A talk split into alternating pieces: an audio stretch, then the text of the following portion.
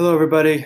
How you doing? Hope all is well. This is Perry Rizopoulos, and welcome back to another episode of Shot of Philosophy. Some more spiritual spring cleaning today, and this is going to be a slightly different approach. So, one of the most popular spiritual pathologies that students write about, something I, of course, experienced myself, is procrastination. And I do think procrastination can be a pathology, it can be a sickness. But Today, I want to highlight how a certain type of procrastination might actually be very helpful. So, I was thinking about this a lot. I'm doing a bunch of research for my dissertation, and one of the books I'm reading called Switch on Your Brain by Dr. Caroline Leaf has been pretty interesting. So, it's an interdisciplinary approach, kind of coming from both a science and religious perspective, which I find to be very interesting. A lot of my work is interdisciplinary you know, kind of taking a philosophy as a way of life approach, I think welcomes connections to other fields, anthropology and sociology, religion, among others. And in this book, she mentioned something called hurry sickness. I went up, looked it on, looked it up online, and it's defined as a mix of anxiety and continual feelings of urgency. So that second part to me is what I want to focus on today, because we've talked about anxiety already a little bit, and that's a huge issue that I don't want to get too much into for this episode. I want to try to keep it around our usual 15 minutes. And I want to focus on that second part, right? So, continual feelings of urgency. I deal with this, not to be ironic, but constantly, right? So, I constantly deal with continual feelings of urgency, the sense that we have to be doing something, right? Um, I think to be industrious sort of connects to this. The idea that you're calm when you're busy or when you're focused connects to this. And these are typically things I believe we construe as virtuous. Right? That being said, and we go right back to Aristotle, right? We, we cannot have them be excessive. So, what I want to point to is this idea that procrastination, if we define it in its like etymological sense, which is like when you really break the word down, right? What it really means is you're putting something off until tomorrow. You're putting something off to the future.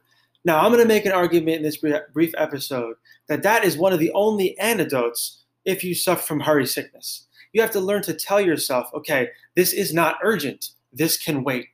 If you are constantly in a space, or let's say in a mind state, uh, of not allowing yourself to feel like, you know, to give yourself some air, that not everything is always this urgent, you're going to be suffocating, right? And that's a part of, I think, how anxiety connects to this. And I even like this idea of hurry sickness as like like that that term to me is very powerful because I think that conveys really nicely how you feel, right? If you're constantly in a rush, if you're constantly feeling like you have to quote get things done, you're never going to be happy, right? And one of the points of wisdom for Pierre Hadot is inner peace. You're not going to ever have that if you perpetuate these ways of thinking and feeling and acting that are characterized by hurry sickness. So, there's a great essay available on the School of Life's website on the or in the book of life, which is like the articles or essays section of the website, which is called When Are We Truly Productive? And I love that question, right? So the essay begins with sort of a general introduction to the notion that in recent years, by recent, it's happened recently, but it's been a development that's happened really since like the uh, 1800s, 1900s, right? We think about the Industrial Revolution. We think now about our state of constant connectivity with our phones and our devices, right? We are more productive than ever before. Right? And that comes with a lot of good things, but also with a lot of bad things. And something the article raises, and I want to read a couple lines for you that I think are really interesting, right? Is that we need to make time to procrastinate. We need to make time to put all these tasks, all these, you know, let's say performances of productivity and our modern understanding of what it means to be productive. We need to put them aside. We need to put them away. And we need to make sure that, quote, we are not so much better at executing on plans than we are at stepping back to evaluate whether the plans are the right ones. Right? So when we take that time to step back and we suspend those calls that we have to answer emails, those calls that we have to perform, let's say again, these sort of um, staple elements of how we view productivity, and instead give ourselves time to put those things off, right? To think about the purpose of all this? Well, that ability to think about the purpose for me has to start with a good type of procrastination. Because if we have the hurry sickness, right, and we're in a continual feeling of feelings of urgency. We're in that continual feeling. Everything then requires a response from us right in that moment. That's not healthy. And the essay does a really great job of, of supporting that point by saying, quote, if we had the strength to disagree with the harried conditions of modern work, we might come to recognize that a quiet room in mid-afternoon when we have nothing pressing to do until dinner, no one to see, and no messages to reply to, might be among the most productive places we could be. We would recognize the profound value of spending hours staring out of a window, seemingly wasting time, but in reality, maybe generating thoughts that would spare us extraordinary confusion and error. And that's really how you feel when you suffer from hurry sickness. You're confused. I deal with this regularly, right? I dealt with this this morning before I even recorded this podcast. Everything feels so urgent that we don't even know what to do first. So we have to get good at procrastinating and seeing what could wait for the afternoon? What could wait for tomorrow? What could even wait for next week? And in that space, we might be able to do what this essay is saying. What this essay is basically talking about, in my opinion, is authentic leisure. Times when, again, the calls from the external world to our attention, or for our attention is a better way to put it, are are kind of you know suspended. The word skole, I may have mentioned this, right, comes from the ancient Greek, or the, I'm sorry, the word school comes from the ancient Greek skole, which means to suspend. School is supposed to be a place where the demands of the external working world were not heard loudly or intensely or frequently. It was a place where you could cultivate a self. Right, that inward gaze has to happen at the expense of being poked by the outside world. So it creates like this nice sort of isolation in a sense. That's not permanent or, or maybe even not all that long lasting, but it's meaningful and it's focused and it's concentrated. And a large part of that is learning how to procrastinate, how to once again put off these things. Not everything is urgent. Right? And what this essay highlights really nicely is that we, ha- we live in a world where everything seems urgent because we're obsessed with productivity. And instead of being obsessed with productivity, we have to make time through procrastination for this type of authentic leisure. The, the article really elaborates on this nicely. It says, quote, in our inability to be lazy enough, we run into problems. Right? We have to learn how to not be so busy all the time. We have to learn how to be, once again, lazy and we have to learn how to procrastinate correctly. As the article says, outwardly idling does not have to mean that we are neglecting to be fruitful, which is to say, just sitting and thinking. Although looking at that from a distance might look like we're doing nothing, we actually might be doing something really important. Below the surface, as the article says, there might be a lot going on that, both, that is both important and in its own way very arduous or difficult we don't have to only get good at executing plans, but we have to get good at reflecting on the value of the plans and on their ultimate purpose. If we are constantly answering the call to be, quote, productive because we suffer from hurry sickness and we don't cultivate the ability to learn how to correctly procrastinate, we will fall into this trap. The article once again highlights that this not only requires time, but it requires confidence, right? We need to feel brave enough to distance ourselves from immediate demands. The person who suffers from hurry sickness cannot do that. We need to make time to be in nature. We need to make time to read. We need to make time to talk. We need to make time for solitude and silence. And once again, as I always say, maybe some self writing, such that we don't fall into this productivity trap. Such that we don't, as the article says, avoid what's going on beneath behind all these actions because we're so caught up in this outward frenzy.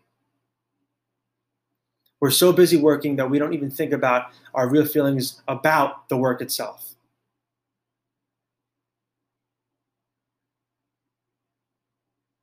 The hard work we need to do to honor our potential for this article or for this essay, I love this idea, might involve some healthy procrastination.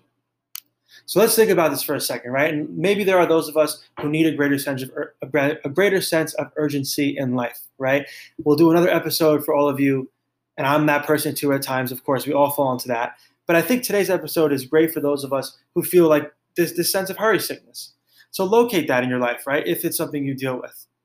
What are the things that seem most urgent to you? And let's really examine them. Are they really all that urgent? What the essay is encouraging us to do again is really question what it even means to seem productive. And I like how they use the word fruitful, right? Being productive is maybe even different, we could say, than being fruitful. Let's say that being fruitful is kind of like a meaningful version of being productive. And think about, like, you know, even just the idea of the process planting a tree,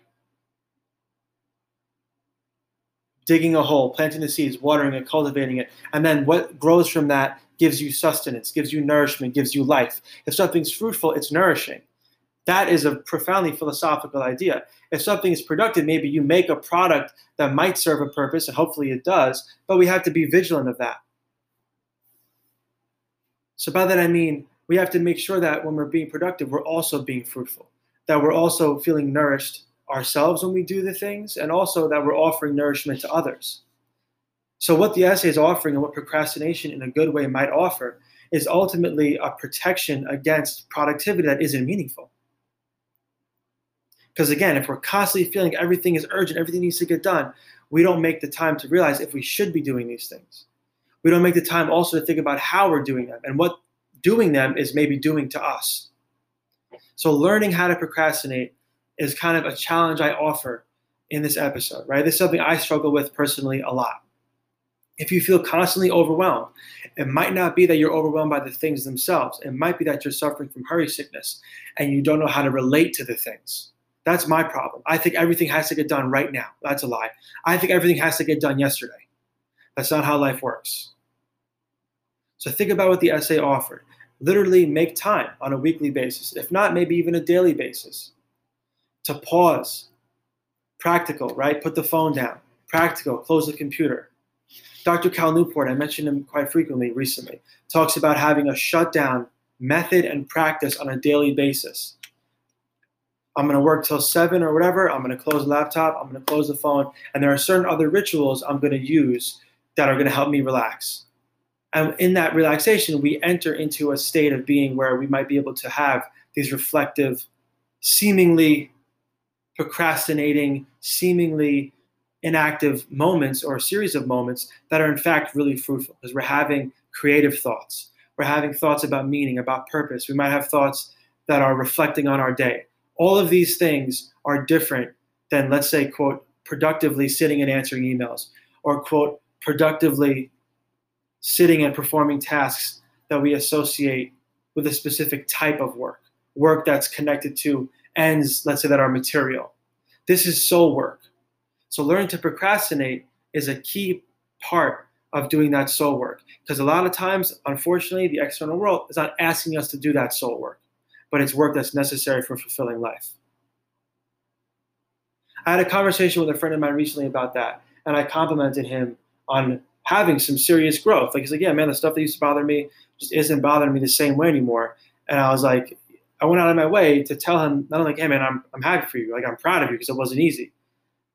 But I also went out of my way to say, you know, it's it's so odd to me that there's no other way you could really, like, if you don't think about that yourself, if you don't congratulate yourself a little bit, it's unfortunate that outside of healthy friendships, you you feel like we don't encourage that as a society, right? So I hope that offering philosophy in this form, right on the podcast, in a sense, is like we're creating a community around working on ourselves together. And I think within that community, we get a sense of fulfillment too. Right. So I hope that's maybe that's a takeaway too, right? Procrastinators who learned how to procrastinate in a healthy way will likely, I think, feel a greater sense of gratification because the sense of urgency too also creates the sense that you're always not doing enough. And if there's one thing that we get, and it's not necessarily a material reward, right? But one thing that we might get in the non material world is the sense that we are doing enough. So learning how to procrastinate, say, you know, that can wait for tomorrow. I've done enough today. That sense of enoughness is kind of one of the rewards we might get for trying to prioritize some soul work. So that's another little bit spiritual spring cleaning, learn how to procrastinate better, learn how to procrastinate in a healthy way, and try to fight off some hurry sickness. Hope this is helpful. Thank you for listening, and I'll talk to you soon.